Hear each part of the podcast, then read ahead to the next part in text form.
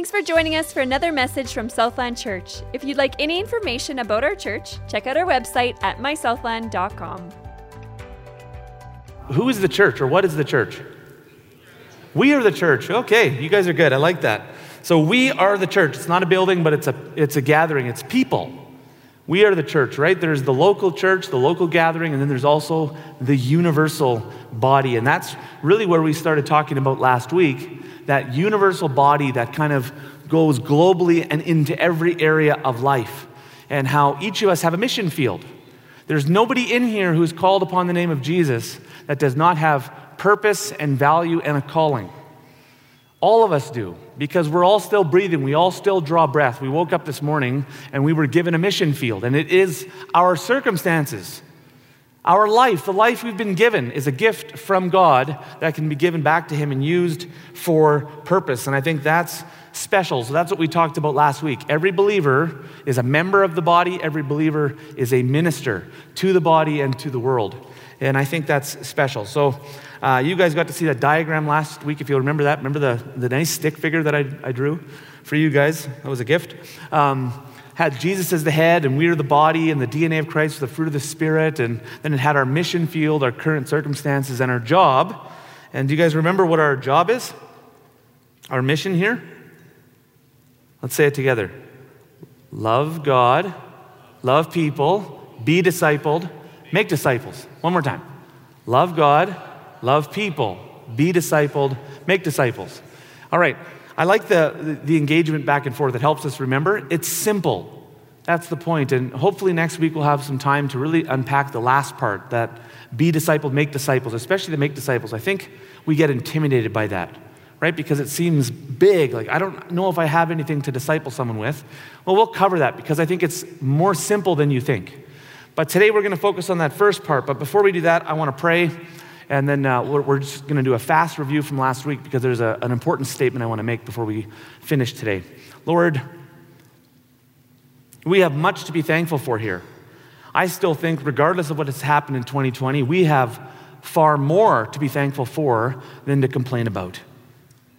And what's best of all, Lord, as followers of you, even the difficult things in our lives right now, even the difficult things in our church, we can thank you for because we know your purposes are good for those who follow you. And we know you work things for good for those who follow you. And, and because of that, we can worship and be thankful even for the difficult things we're going through now. So, Lord, today, as we, as we start going more into the church and as we learn more about this is your bride, this is your body, you died for your church. Lord, would you, would you light our hearts on fire? Would you give us your heart to be able to feel what you feel towards your body? Would you give us eyes to see, ears to hear? We ask this in Jesus' name. Amen. All right. So, just a quick recap from last week. Uh, last week I said you cannot miss your calling because your calling is your circumstances. It starts there. And so I, I don't want us to become imbalanced in that. Now, I want to make sure that everyone's hearing, that we're all hearing the same thing. I'm not saying that God never calls you away from something. He will. Absolutely, He does that to people. Uh, I could give you many stories. I have my own stories of that. Many of you will have stories of that. All I'm saying is don't be a bench warmer. Don't be a bench warmer waiting your whole life for some call that may or may not come when God has already given you a calling in your life. And that's why we had that verse. Remember 1 Corinthians 7 each one of you should remain as you were when God called you. So the goal isn't to change your circumstances as soon as you become a Christian in order to have purpose and a call. The goal is to answer the call right where you are. And in the midst of that, to be making sure that you're giving God margin within your life so that he can steer and direct you as you as you go. And in many cases, for many of us, he will instruct us to pour our lives out for the people that are around us in our life circumstances. And we may not have massive changes or be called into some big ministry vocation. But that's okay because if everyone was called to do what I'm doing or to, was called to work in the church, who would be doing the ministry outside of the church? And there's way more people outside the church than inside the church, tragically. So we need more ministers actually out there than we do in here. There's just different kinds of ministry. It's different. It's not, it's not one's better than the other. They are equally valuable and important. Your role, your purpose, everybody in here, young and old, is every bit as important as anything that I could ever offer. It's just different. And then we have to understand that. So it's very important that we get it. It's not about waiting for a call. You can't miss your call, okay? You can't miss it. You simply need to start engaging in it where you're at. So if you're a student, if you're a minimum wage worker, if you're, you know, if you're wealthy, if you're a business owner, manager, service worker, salesperson, parent, mom, homeschool teacher, teacher at school, government worker, there isn't a job. Like, whatever you're doing, I mean, I'm sure we could find some jobs that maybe are not good.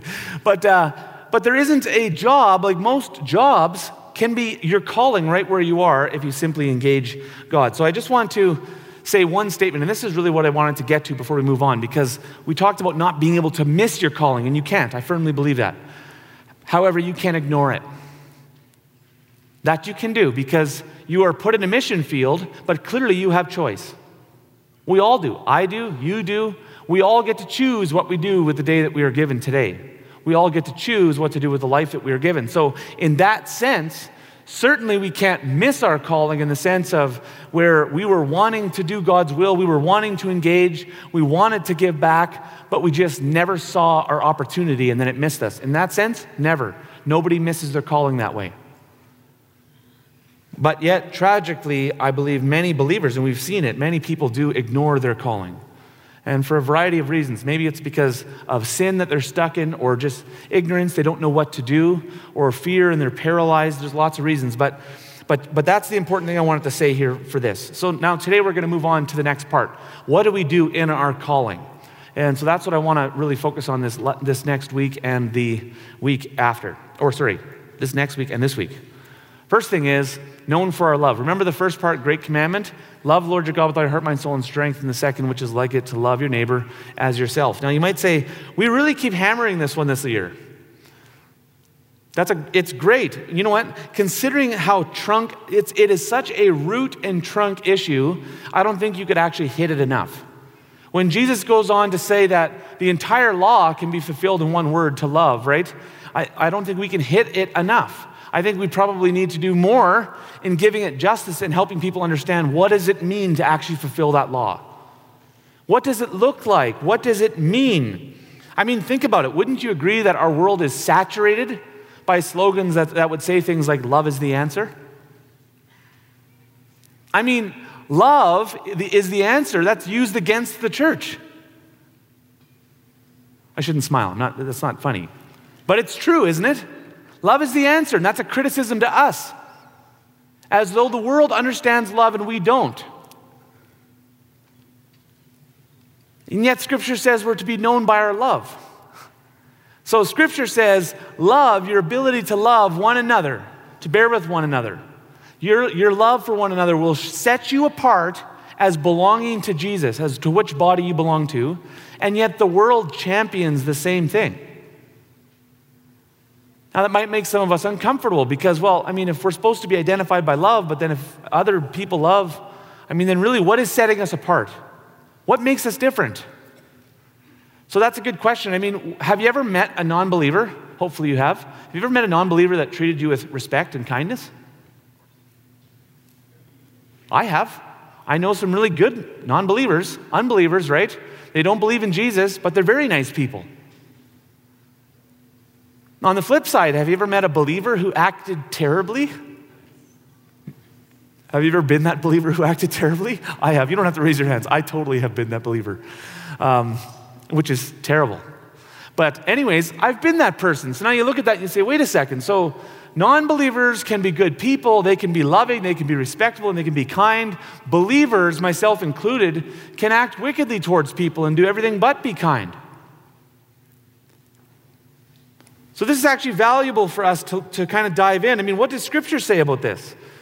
Does Scripture support the idea that unbelievers can also love? And I think it does. Look at this Matthew 5 46 to 48. For if you love those who love you, what, re- what reward do you have? Do not even the tax collectors do the same? And I like that next line. If you greet only your brothers, what more are you doing than others? You see, th- that's the important thing. Like, there's this standard that he's setting, but I think sometimes we've actually taken a standard that should be up here and we've kind of compared it to the world. We've kind of set it somewhere further down here. And we run into lots of problems that way because then we're not actually setting ourselves apart as belonging to Jesus as opposed to those that belong to the world. I mean, Galatians 5 22 to 23, but the fruit of the Spirit is love and joy and peace, patience, kindness, goodness, faithfulness, gentleness, self control. Against such things there is no law. I mean, it kind of sounds like a friendly, happy, nice person, doesn't it? I know people like that. Well, if you look at how God made us, remember, so He has this high calling, and yet He's saying, if you love those, if I go back one, if you love those who love you, what reward do you have? Now, why would He say that? Isn't it still good to love those who love you? Wouldn't you agree with that? Absolutely, yes. But the reason why He's saying that is because if you look at the psychology for how we relate to people and how we attach, what you find is the way God made us is in such a way that when I like somebody, when I like somebody, when I'm in a relationship and there's a, a, reciprocal kind of give and take action that's going on, I am designed to naturally want to love some to, to love that person in return. It's, it's actually how I'm wired. It doesn't take a lot of effort. And what's really interesting is if you would go forward and, and uh, I'll just skip forward. Now, there, here we go. Um, 1 Corinthians, love is patient, kind, does not envy or boast, is not arrogant or rude, insists on its own way, it's not irritable, resentful, does not rejoice at wrongdoing. Wow, rejoices with truth, bears all things, believes all things, hopes all things, endures all things. That's amazing. It's defining what love is supposed to look like. But again, I would say, when you are in a relationship where you are loving those who love you, we naturally do all those things. I naturally want to do that with my kids and with my wife and with my friends. Of course I do. Of course I do. And it doesn't take a lot of prayer to get me there either. It's just because I want to. And that's why Jesus, he's not saying don't do that. He's saying, yeah, continue doing that. But everybody does that. Doesn't matter what you believe, you all do that. We all do that, and that's how he made us. And what I do find kind of fascinating about that is, in a sense, when you look at that and how he designed us, in a sense, to some way, shape, or form. Remember, there's standards high standard of love to lower standard of love. But in a sense, every person on the earth bears the image of Christ in how they love others, at least to some level. And I think that's kind of neat because only God would set it up in such a way that even those who reject Him actually give Him glory in the way that they love people. I think that's neat. All right, so now we have this and it's getting kind of confusing. Maybe you're feeling uncomfortable. So you're saying we're known by our love, Yep, I'm agreeing with that. We're known by our love. However, you're also saying in the same breath that non believers can also be known for their love. So, what is it that makes us different? Because doesn't Jesus talk about fruit? And he sounds pretty convincing about fruit. Look at this. You will recognize them by their fruits. Right? He's saying, uh, this, this is in the um, uh, Sermon on the Mount Beware of false prophets who come to you in sheep's clothing, but inwardly are ravenous wolves. So we know these people that are coming pretending to be something that they're not. So, this is someone who's actually trying to deceive. So, Jesus is confident here that even though the deception, they may look good, the, the fruit test is so strong, it's going to reveal who they are. That's how good this fruit test is. He says, Are grapes gathered from thorn bushes, are figs from thistles? So every healthy tree produces good fruit, but the diseased tree bears bad fruit. Now look, look at this statement. A healthy tree cannot bear bad fruit, nor can a diseased tree bear good fruit. That's pretty definitive, isn't it? Oh, maybe I didn't go. Oh, yeah, I had it on there. All right, back. Yep. All right, so he's pretty definitive on this. So we know you will know a tree by the fruit that is produced. And we know, we just covered the, the Galatians 5, fruit of the Spirit. That's part of what should be seen in our lives, that should identify us as different. Love is a defining characteristic in that fruit of the Spirit. And yet, we kind of know already a little bit with how we've seen things in the world. It seems to be a hard metric to use because a lot of people love. So, to help us understand this, because I think that's what we want to focus on, the main part of today is how can we understand this in such a way that we can see the different levels so that we can be set apart? The first thing you have to understand is what is fruit? What is fruit? And I think what we often do is we, we, we lower fruit down to a feeling. Now, we know it's not just a feeling, but somehow it is a feeling at the same time, right? I mean, love and joy and peace, those sound like feelings. They're, they're, things that feel good. So, in a sense, there's like a feeling kind of component to it. So, I look for people who are positive and nice, right? I mean, that is going to be, I mean, they're, they're joyful, they're happy, they're at peace. That might be it. So I want to make sure we understand this. What is fruit? And as we talk about fruit, your fruit is your actions and reactions. That's why we can see it in someone. So it's not a feeling which is fleeting, which changes from day to day. It's not like you have a bad day and suddenly you don't have the Holy Spirit in you because you're not happy. Or a non believer has a happy day and they suddenly have the, the, Spirit of God in them and they're bearing His fruit. It's different. The fruit we're supposed to look for is actions and reactions. And that should give us peace because that's something we can see. It's demonstrable. We can see it. We can see what people do. We can see how they behave. We can see how they handle mistakes. And this is really where our love is supposed to begin to already step away from the non believer and set us apart because we're called to a higher level of morality and, and living. Our actions and reactions are supposed to put us up at a higher level. So I want to give a, a definition. So the worldly love is really kind of focused on, right, loving those who love me right? And there will be a level of altruism in there too, loving those, loving the poor, people that you don't know, and strangers and neighbors. Absolutely. I know good people that don't know Jesus that would believe that those are good things and they act them out. But yet, Christians, it's kind of like, you know, the Moses, uh, when they were doing the, the, the, miracles, Moses was throwing miracles, and then the Egyptian uh, um, uh, miracle workers were also doing it. And eventually, right, they couldn't match the miracles. That's exactly what we're talking about here with love, right? We all are able to love to a level, but the Christian love eventually is supposed to far surpass. And that's what I'm getting at. And one of the things that makes it definingly different is this we love God first. That should already set your love apart from any non believer. Your love for Jesus should be seen in your life. People shouldn't have to guess who you're serving. And I'm not saying we go around and every time you meet someone, I believe in Jesus. I believe in Jesus.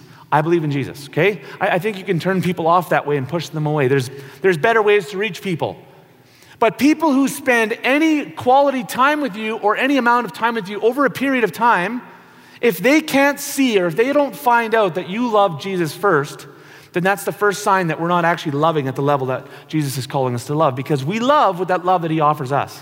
That's the first sign. So that's the first thing that separates our love from the world's love is we love Jesus first, which means we don't forsake him. We, we, don't, we don't compromise, right? He is the focal point. He sets the standard. And the second thing is, we're, remember we talked about the psychology of love. We all do 1 Corinthians 13 with those we care about. Our difference again is the second part is we love all people equally.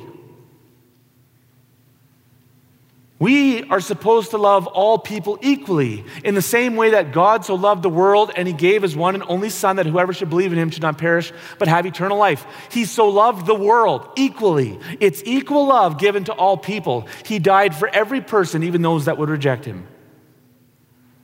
It's equal love, equal, high level, sacrificial, covenant type of love that is far different than what you can find in the world. Like I said, at the lower levels, sure, absolutely yes, right? And as we climb, there's some that will start falling away, but eventually the love that we have is supposed to be much higher. And you'll, you'll see it here. Um, you've heard that it was said, You shall love your neighbor and hate your enemy, but I say to you, love your enemies and pray for those who persecute you, so that you may be sons of your Father in heaven. Right? Think about that. Think of that calling. Love your enemies. Pray for those who persecute you. For he makes his sun rise in the evil and the good and sends his rain on the just and unjust. Equal charity he gives. Equal charity to all people. I think that's pretty special. So, now, taking all this into consideration, remember, remember we talked about Galatians 5. So, I want to head back there. And we have the fruit of the Spirit love, joy, peace, patience, and all that kind of stuff. So, I've had conversations with people for years on this one particularly, and people who feel tremendous guilt for struggling with anxiety. And I have been one of them uh, at multiple times in my life. Right? anxiety has been an unfortunately close friend to me uh, for too many years. But, uh, anyways, you, you wrestle on the inside when you see the fruit of the Spirit is love, joy, peace. Ah, peace, peace.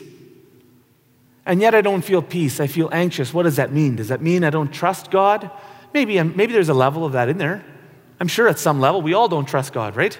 Because we haven't seen, we see but dimly. But, but does it mean that I don't have the Holy Spirit in me? Does it mean that I have pushed him out of my life, that I can't bear fruit?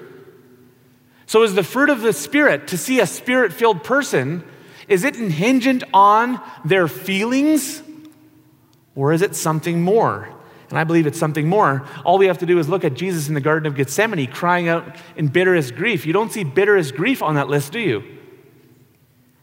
And yet, would any of us ever think that Jesus ever walked a day without the Holy Spirit fullness in him? Of course not.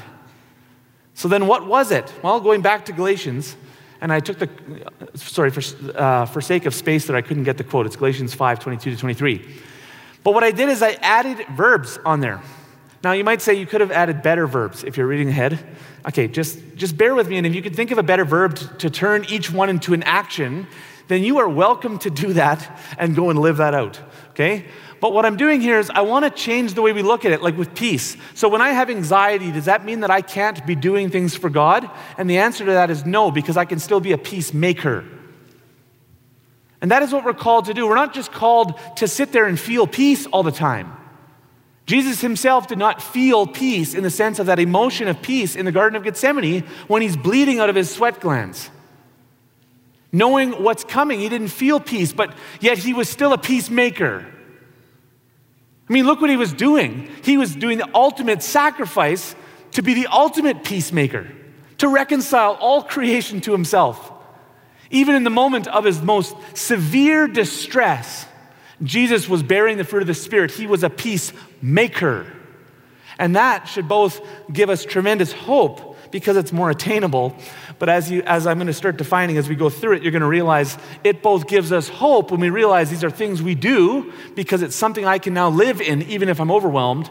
But we also start to realize the bar gets risen much, much higher when you try to live this way because you don't just live this way with your best friend. This is how we are called to live, even with our enemies, even with those that we are against. We offer those that are against us the same charity and generosity and grace and forgiveness and love and gentleness that we would the person we love more than anything else. And that is the high call that is on each one of our lives in our mission field, wherever that may be. Wonderful. So, the fruit of the Spirit, actions and reactions of the Spirit filled person. You still need the Holy Spirit to do this. We have to have the Holy Spirit inside of us to do this. And we'll look at some, some steps that'll help us at the end of the message. So, love in action. It's something you do, not something you necessarily feel. And that's important. You might have someone that's hard to love and you don't feel like loving them, but you can still choose to love them. You can still choose to lay yourself down for them. You can still choose to bless them and be an encourager. That's what we're talking about. What about joy bringer? So, joy bringer. Maybe, maybe you have someone at work or in your, your mission field, and they're constantly using sarcasm against you and they're tearing you down. So instead of being defensive, instead of trying to tear them down and knock them down a notch or two, you realize that people who do that do it because of their insecurity. So, what you do as a, as a get back is you choose to be a joy bringer into their life. You look for all the things that you love about them, the things that they are good at, and you begin to be an encourager to them. You be the relentless encourager, the voice of God in their life, reminding them that there is good in them, that there is value in them. You can be that. You can be a joy bringer. I know that maybe my English is terrible on here, but you got to bear with me, right? If you think of a better word, like I said, do it. Be a peacemaker. Are you actively working for peace? This is something we've talked about even within our own current climate and struggles that we're going through. How do we handle conflict? Look at all of the things going on in the world, not just here, the leadership struggles. We've had challenges, yes. Are we praying for peace? Are we working towards peace with our words inside of church and outside? What about with COVID and how we handle our opinions? Right? Are, do we have to be right? Or are we working to show grace and to create peace and to be peacemakers even when we share opposing opinions with someone? You look at a lot of the racial tension that is going around the world, and it's awful. Some of the things that are being uncovered that have been done are awful. And we need to stand up for people's freedoms and rights. But by standing up for people here, are we waging war against people here? Or are we reflecting the love of Jesus to all people who went to the cross and cried out forgiveness, saying, Father, forgive them, for they know not what they do? That's what we're called to do. Are we peacemakers? Are we patient endurers of suffering? The way we suffer should be markedly different than the rest of the world. Markedly different. Are we patient endurers? Where is our hope? And I'll tell you, one of the key things to becoming a patient endurer is remembering that your hope is for another place, it's not here. If you get trapped in that lie that every, it's all about this life, you will not have patient endurance through struggle.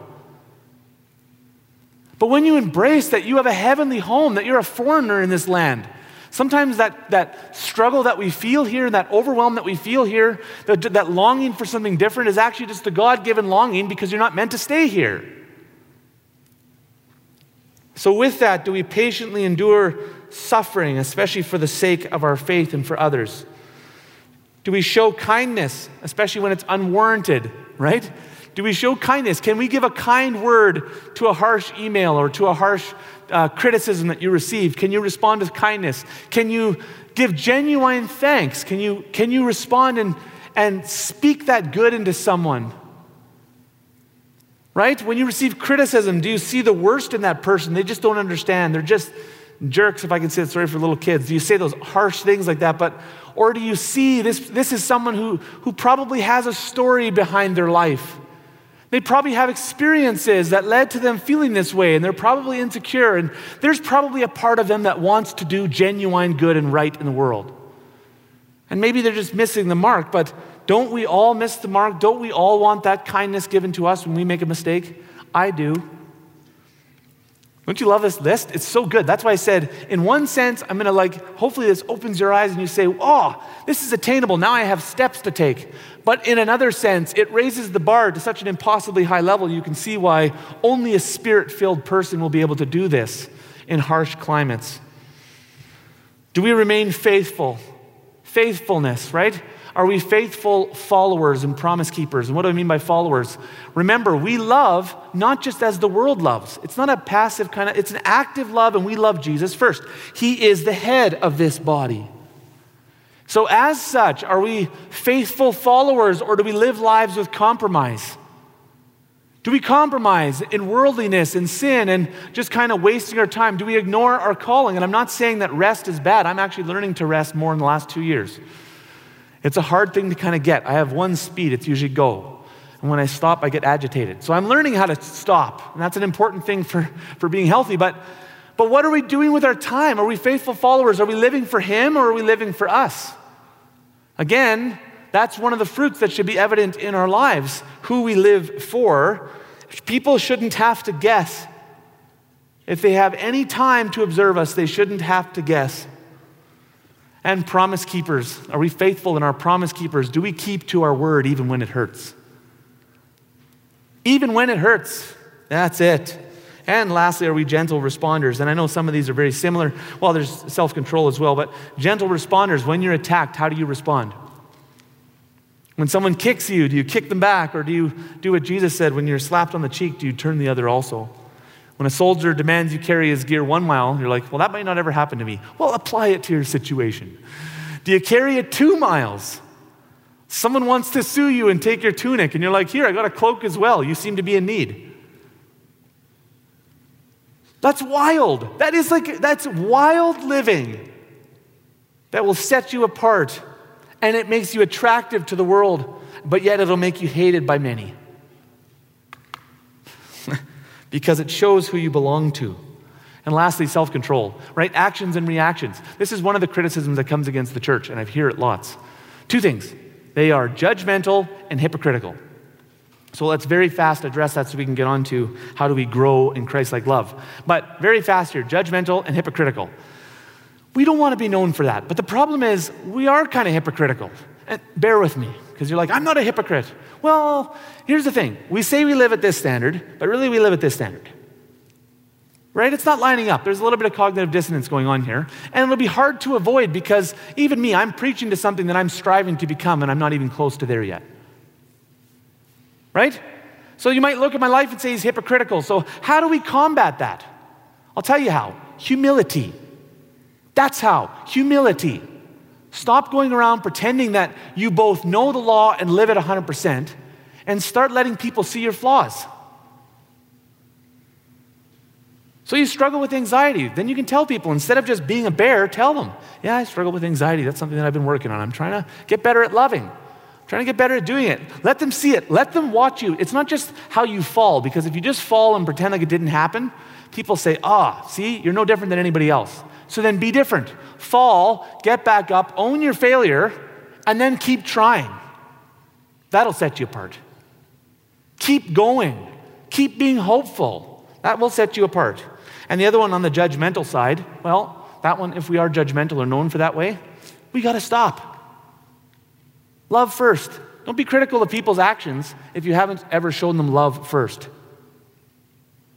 Right? While you were still sinners, Christ died for the ungodly. So let's make sure we're bearing that fruit first before we're being the truth tellers, right? Anyways, that's that. Don't you love that? Galatians 5 22 to 23. Verbs, actions, doing something that I do. How can I be loving in action this week? How can I bring joy to the relationships, to the people that I see? And it can be simple things like you see everyone. Who doesn't like someone connecting with eye contact, smiling, and waving? People do. Everyone likes it. You know what I've learned to do? We're all kind of afraid of it because you ever had it when someone smiles at you and you wave and you realize they totally just waved and smiled at the person behind you? So you're like, oh, embarrassing. So now you're timid and you pretend like you don't see people. Just stop caring about yourself. We all feel like that. You know what I, I, champion? I've told my kids this. I champion everyone loves being smiled at, so I like to smile at everyone. Hey, there you go. And then they're looking at someone pass, and I'm laughing at myself. Oops. right? Don't take yourself so seriously. Be a light. There's lots of things you can do to bring joy. All right, so how can we grow this kind of love? because this is a high standard. It absolutely is. Oh, by the way, I should quickly remember that, uh, that quote I read last week from 130 AD? I won't go through the whole thing again, but I just wanted to compare this list to see if are we hitting this right? Is this what they were known for the early church? Well, let's, I just uh, took some of the pieces out of it. Um, so remember, ordinary people, ordinary clothes, food, marriage, families, all that kind of stuff, jobs. Ordinary people. What set them as extraordinary was they shared all things, they endured all things, they obeyed the laws and surpassed them. It's an interesting thing. They obeyed the laws and surpassed them. They lived at such a standard, it seemed to be higher than the law, and it's hard to define, but they're different. Right? They obeyed the laws and surpassed them. They love all people, not just their own. They lack in all but abound in everything. They revile and bless, insulted and give honor, punished for wrongdoing, yet continue to do good. Those who hate them cannot assign a reason to their hatred. Would you say those lists line up? I think they do. That's, those are spirit filled believers. And it's evident in how they live. It's evident. I love that. Look at this. John 15, verse 8 By this my Father is glorified that you bear much fruit and so prove to be my disciples. It's an invitation, by the way. If you look at this, it's couched in a bunch of verses that keep saying, Pray, ask me anything, and I'll answer. I want you to bear fruit. I think sometimes we just ask for the wrong things, right? We should go back to that Galatians 5 list and saying, Lord, help me with, pick one at a time. Help me do this. I want to do this. Help me with that. He will give you opportunity. He will give you His Spirit. He'll give you strength. He'll give you ideas. He loves that because you are bringing the Father glory and you are proving to be His disciples. All right. So we don't run out of time. Growing Christ like love. So, how do I grow in this? Gonna, we're going to cover three things. And the three things that we're going to cover are important things that we need to do. Yeah, they're doing things, but it's important that we also recognize if we don't do them, they will also be the three biggest love killers, right? So they will either be the, the three things that are going to help you love at a Christ like level, or they will be the three things that diminish your love to even a low standard by the world. All right, first one. It seems obvious, so I won't spend a lot of time here. Connect with and abide in Christ. You're like, oh, I missed that one. No, most of you are like, oh, yeah, that makes sense. Yes, absolutely yes. How can you have Christ like love if you don't know Christ? There's two reasons you need to abide. Well, there's more than that, but I'm going to give you two reasons now as it relates to this point. Number one is you can't, I can't live for someone and, and, and model them, be an image bearer of somebody that I don't know. how would I ever know what image to bear? How would I know how they would respond to a circumstance? You might say, well, it says love. You just kind of love, and you can kind of figure that out. I don't think we can. Everybody loves different. And I'm not called to love with my love or your love, but I'm called to love with His love. Well, then I need to actually know Him to know what His love is like. I need to experience it so I have something to give. So that's important. And the second thing is, I mean, uh, if you're not connected to the vine, look what it says here Abide in me and I in you, as the branch cannot bear fruit by itself unless it abides in the vine, neither can you unless you abide in me. Like, I know we've covered this a bunch of times, but we'll just keep coming back to it because guess what? It is equally true every time we read it or, or say it or preach it. And yet, it's the easiest one to forget. I'm not bearing fruit. This is so hard. Are you spending time with Jesus? We must be spending time with Him, okay? So I'm not going to spend too much more time on that just because th- there is no shortcuts here. That's what I will say. So uh, let's take a look at some steps, what you can actually do to grow. I am the vine. Yeah, there we go. But it's answered, man shall not live by bread alone. Okay, let's look at the steps just for sake of time. I'm skipping here. All right, two steps. Prayerfully make a plan for when and how, uh, when, how often, and how long. That, like, put Jesus as Lord even over this and then prayerfully do it. Now, you might be hearing you're saying, I already have a regular time with the Lord and I'm doing that. Great. Then use that as a platform to go and bear fruit for the kingdom of heaven. Use it in your mission field. Use it to go and be a joy bringer and a peacemaker. Go and love in action. Look for creative ways. Use it for that. And if you're not there, then start at somewhere. And, and I'll encourage you, like I, I've encouraged many before, be realistic in your goals. So, some people, what we do is we, we have this idea, right? Like, okay, I got to spend two hours a day or one hour a day, seven days a week. Okay, and I'm right now, what are you doing now? Well, not really anything. Well, unless you're a really disciplined person, that may be too big of a goal to start with. It's kind of like an exercise program. You don't start like as a novice, you don't start with an advanced program. And I'm maybe losing some of you here, but you wouldn't start with an advanced program. You'd start with a light program for beginners. And you'd slowly build yourself up. And I would encourage you to, to tackle any discipline that way. Anything in life that you want to learn, you will, you will learn by disciplining yourself and getting into a routine and making it part of your life. And, and it's no different here. So if you're at one day, maybe your goal is two days. If you're at five minutes, maybe your goal is 15 minutes. And you keep building. And you remember, though, that it's not just about infinite building. The goal isn't to do devotions 24 hours a day. The goal is to go and be a light for Jesus. The goal is to go and be his body. That's the goal. But you're not going to be able to do that if you're not spending enough time with him. And so, secondly, connect with others for sharing and accountability. That's one of the best ways to help us grow.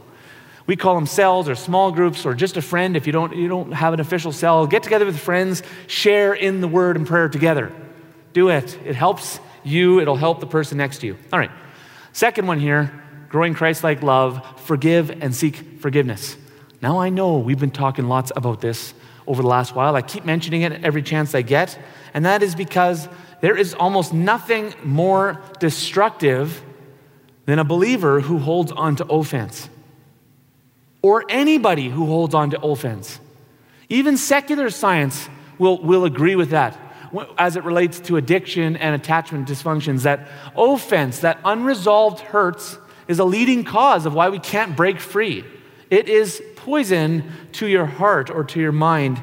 It is poison. And as believers, it is poison because nothing will kill your love, your Christ like love, better than offense. And you say, well, why is that? Well, I'll tell you why. Because no greater love has anyone than this, that he laid down his life for his friend. Why did he lay down his life? Jesus did the ultimate sacrifice for what? so he could reconcile people to himself, so he could forgive. There is no greater demonstration of love. There is no greater demonstration of his love to forgive. And that's why I've said at Set Frees before those that choose to walk in forgiveness and grace and that seek reconciliation with others, those that do that, what can the enemy do to such people? They're just lights that just shine brightly everywhere they go. And so that's why I'm passionate about this. I do have a question for you because we've been talking about, you know, love as an action. So my question would be this Is it possible to love God and hate someone at the same time? Don't answer. But just think about it. Is it possible? Can I be offended? Can I, be, can I have ill will towards someone at the same time as I love God? Can I do that? Well, what does the Bible say? Not what, does I, what do I say, but what does the Bible say? If anyone says, I love God and hates his brother, he's a liar. For he who does not love his brother whom he has seen cannot love God whom he has not. And those are sobering words. And yet it's his highest call because it's wrapped up in loving. It is the primary way that, remember, we're, we're image bearers. We are bearing the image of Christ on the earth. And he died for all people. And he offers forgiveness for anyone who will receive it. And so he says, As I've loved you, you must love one another. You must forgive one another in the same way. In the same way. And this is such a high calling right? Forgiving one another as God and Christ forgave you. This is such a high calling. Think about this in uh, Matthew. Jesus is, uh, I'll go forward here a little bit, just for sake of time. Lots of scriptures on this, by the way. He talks about it almost more than any other sin. In every conversation he seems to get in Jesus, go through the Gospels. You'll see it when he's talking about prayer, when he's talking about obedience, when he's talking about salvation, Christian living, faithfulness. Suddenly, prayer, he suddenly mentions, oh, and by the way, if you're standing praying, forgive that your heavenly Father may forgive you. It'll hinder your prayers, unforgiveness. Absolutely, it will. But look at this if you're offering a gift at the altar and there remember your brother has something against you, leave your gift there before the altar and go. First be reconciled to your brother and then come and offer your gift. This is God's heart for reconciliation with us, that we bear that image on the earth. And he says, even if you're not the one that's being offended, if you know that someone else is offended at you and you are worshiping God and you realize that, it is so important to God's heart that that person experience the reconciliation and the forgiveness of Christ that he would, that he would rather you lower your hands and go and seek reconciliation right now than to continue on in worship. He says there will be more time to sing praise. There will be time, more time for that. Hebrews, and we could have just sat on this one topic forever, but just to close up here, see that no one fails to obtain the grace of God, that no root of bitterness springs up and causes trouble, and by it become defiled. Many are defiled, whether believers and non believers, by this root of bitterness. We need to work this thing out of our own lives. It will hinder your it will hinder your prayers, it will hinder your relationships, it will hinder the call of God that is on your life. So take it seriously. And now I know I don't have time to go into what about in cases of physical abuse or sexual abuse. You know what? When I talk about it at the Set Free, and if you'd meet with me one on one, obviously I understand there's process in this, and I understand things aren't always as easy as I may make it sound. Right now, I'm not talking about the ease of the process. I'm talking about why we engage in the process. Does that make sense, the difference? I'm giving you the why. Why we forgive is because Christ forgave us. It's about Him, it's about giving Him worship. And yes, once you actually start doing it, it is some of the hardest work that you will have to do in this world. Absolutely. So, steps ask forgiveness from those who've hurt you, from those whom you've hurt. Oops. and by the way, you might say, well, what if I didn't hurt them, but they're mad at me? Then seek reconciliation. Even if you're blameless, seek reconciliation because that's what Jesus would do. Seek reconciliation to the best of your ability. So it says in Ephesians, as far as it depends on you. No, that's Romans, Romans 12. As far as it depends on you, live peaceably with all. So as far as it depends with you, be that peacemaker and you go help.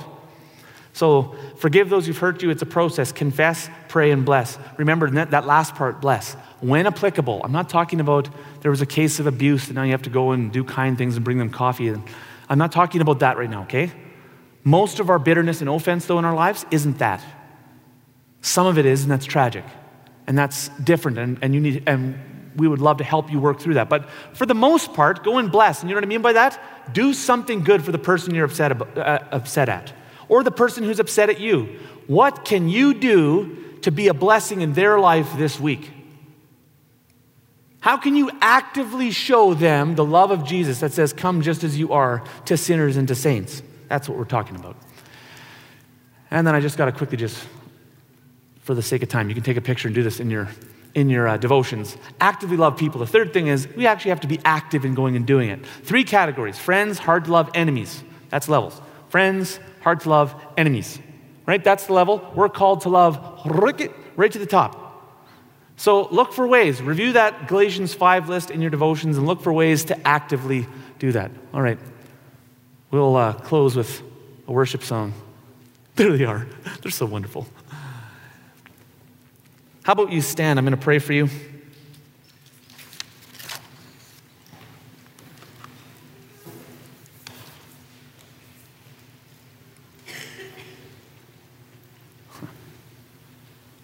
Lord, first and foremost, we just want to recognize that our love is inadequate. As we look at the high calling into which you are calling us to love and behave, it's higher than us can do on our own. But before we start to ask you and beseech you and ask that you would fill us with your spirit, and yes, we want that, we want to be able to live this out, we first just have to pause and say thank you. Because you are calling us to live at a high standard, yes, but you are calling us to simply do what you've already done. This is the way you love us. You've done so much for us. And so it's actually a joy of ours. It's an honor to be able to take what you've done for us and to be able to give it back for you. We don't have much to offer the God of the universe. But what we do have, we are committing to give to you. And Lord, today I pray for those stuck in the throngs and the bondage of bitterness and offense and hurt. Lord, we don't know how to step out of it. We don't know how. It's, I mean, we can pray, we can try, we can, we don't want to be there. Today, Lord, we're giving you our yes, our feeble yes. We're saying, Yes, Lord, we will forgive. We will. We will walk in forgiveness and grace. But by your Spirit, would you bring healing to our hearts? Would you give us love to give back to others? Would you give us perspective to let it go? Would you heal us as a body here, that we would be unified in you? Let's worship. Thanks again for joining us for our weekend message. If you have any needs or prayer requests, please give us a call at 204 326 9020 or email prayer at mysouthland.com. Once again, our phone number is 204 326 9020 and the email address is prayer at mysouthland.com.